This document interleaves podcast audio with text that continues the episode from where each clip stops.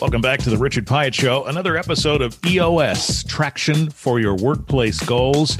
Michele Mollard is with us and is a practitioner of EOS, easily available at your Sherpa.com. And we'll tell you more about how to reach her coming up in uh, just a moment. We've been talking in our last episode and now this one as well about people, the people in uh, our organizations. And it may come to a point where we begin to evaluate whether or not we have the right folks in the right seats. When you think about organizations, is it possible to have folks in the wrong seat? It is absolutely possible, and it is often, oh, unfortunately, uh, Richard. Uh, that's for sure. So let's again define what the right seat means for us. So again, Jim Collins coined the phrase um, "right people, right seat."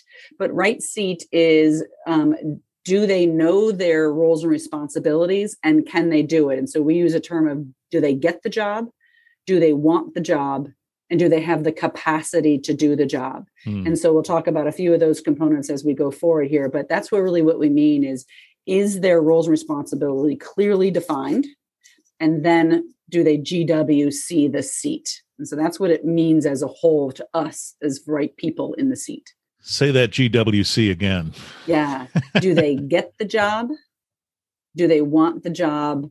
And do they have the capacity? So i can break it down. So do they get the job inherently? Um, is it truly do they understand it? So he, i'll use me as an example. You do not want me as your cfo numbers and me are like oil and water. We're not good right? So i don't get the job. I don't right i mean i can't do forecasting i don't you know all of those things i don't get it I sure the heck don't want it, right? So the true passion of wanting it right. is not there. And I don't have the skills, the experience, the aptitude, what have you, of the capacity to execute that job, right? Um, and so you have the capacity to do what you do because it's just very uh, natural to be an interviewer and to be uh, a part of this. And, and it's kind of been all your experience that i've known you for this long is mm-hmm. all those experiences are there.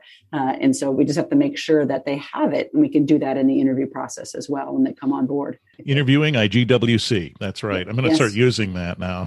Good. I like it. I like but it. but that, that gets right to the center of it doesn't it? Gwc yeah. Do they get it? Do they want it? Can they do it? Correct. Correct. The one thing that we'll have to, and we work with organizations. So when when they're going through, we look at uh, what's called an accountability chart. And so most organizations know it as an org chart, but it's not only a reporting structure, it's accountability. Mm-hmm. And so in the previous ones, we've talked about instilling discipline and accountability in the organization. And this is where it starts at.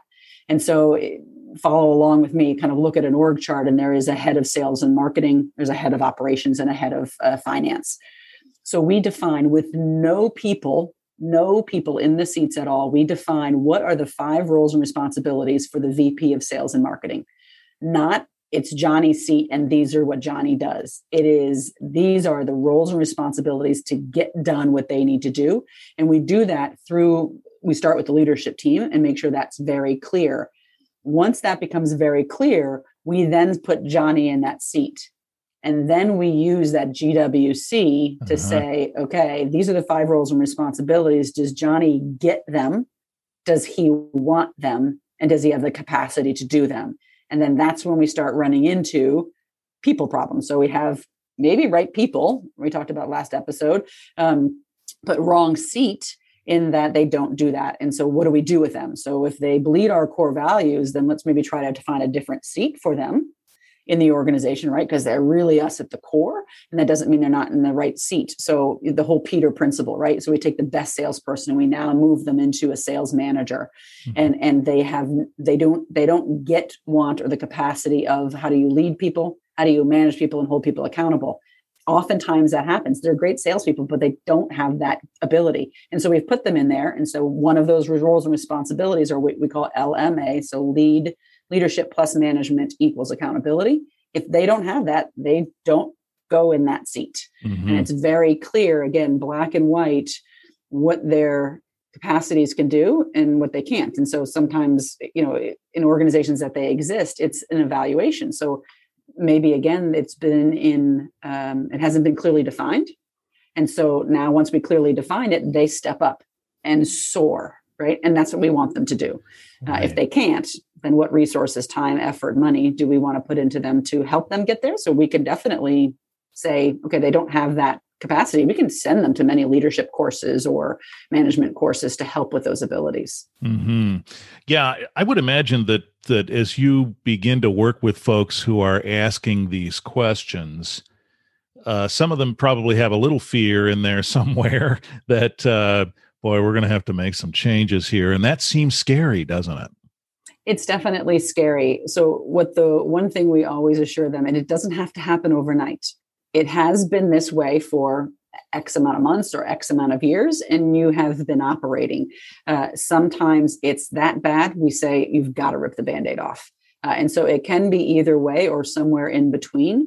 Um, but many times it's, you know, we, we use a three strike rule. And, and my personal thing is once, you know, do a, a three month review and saying, this is where you're at, this is where you need to be. You have three months to get there. Again, crystal clear, uh, which is our problem sometimes we're not clear and saying this is the progress that i want you to be on. And every month we're going to look at this and say these are the five roles and responsibilities. We are going to evaluate whether you get the job want the job have the capacity to do the job.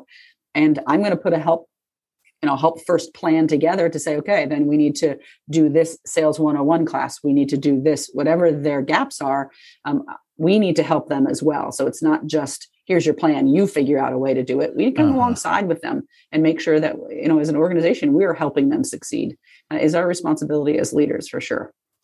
Right and and so what you're saying with that is that uh, a key component of this i think correct me if i'm wrong key component of this is that uh, helping the person to feel supported in that path to where they need to be in three months is a big part of that Absolutely. I mean, absolutely. If you're not going to rip the band aid off and say you're gone, which sometimes it's that glaringly problematic and they have mm-hmm. to, you definitely want to um, be there. I mean, you're again, you're building this culture of accountability uh, through there. And so, if if all of a sudden now there's accountability in the organization, it's a it's a little nerve wracking for everybody. And some mm-hmm. people don't want to be held accountable, and so they'll see their way out as well. And so you have that opportunity is like, okay, you've now put the flashlight in the corner, and there's a huge elephant there, right? Recognize that when you do that, this is what this does: is that it becomes very obviously to them obvious, excuse me, to them and to you that things need to change Sometimes they cannot do that, but oftentimes we can come alongside with them and say, okay, we're going to,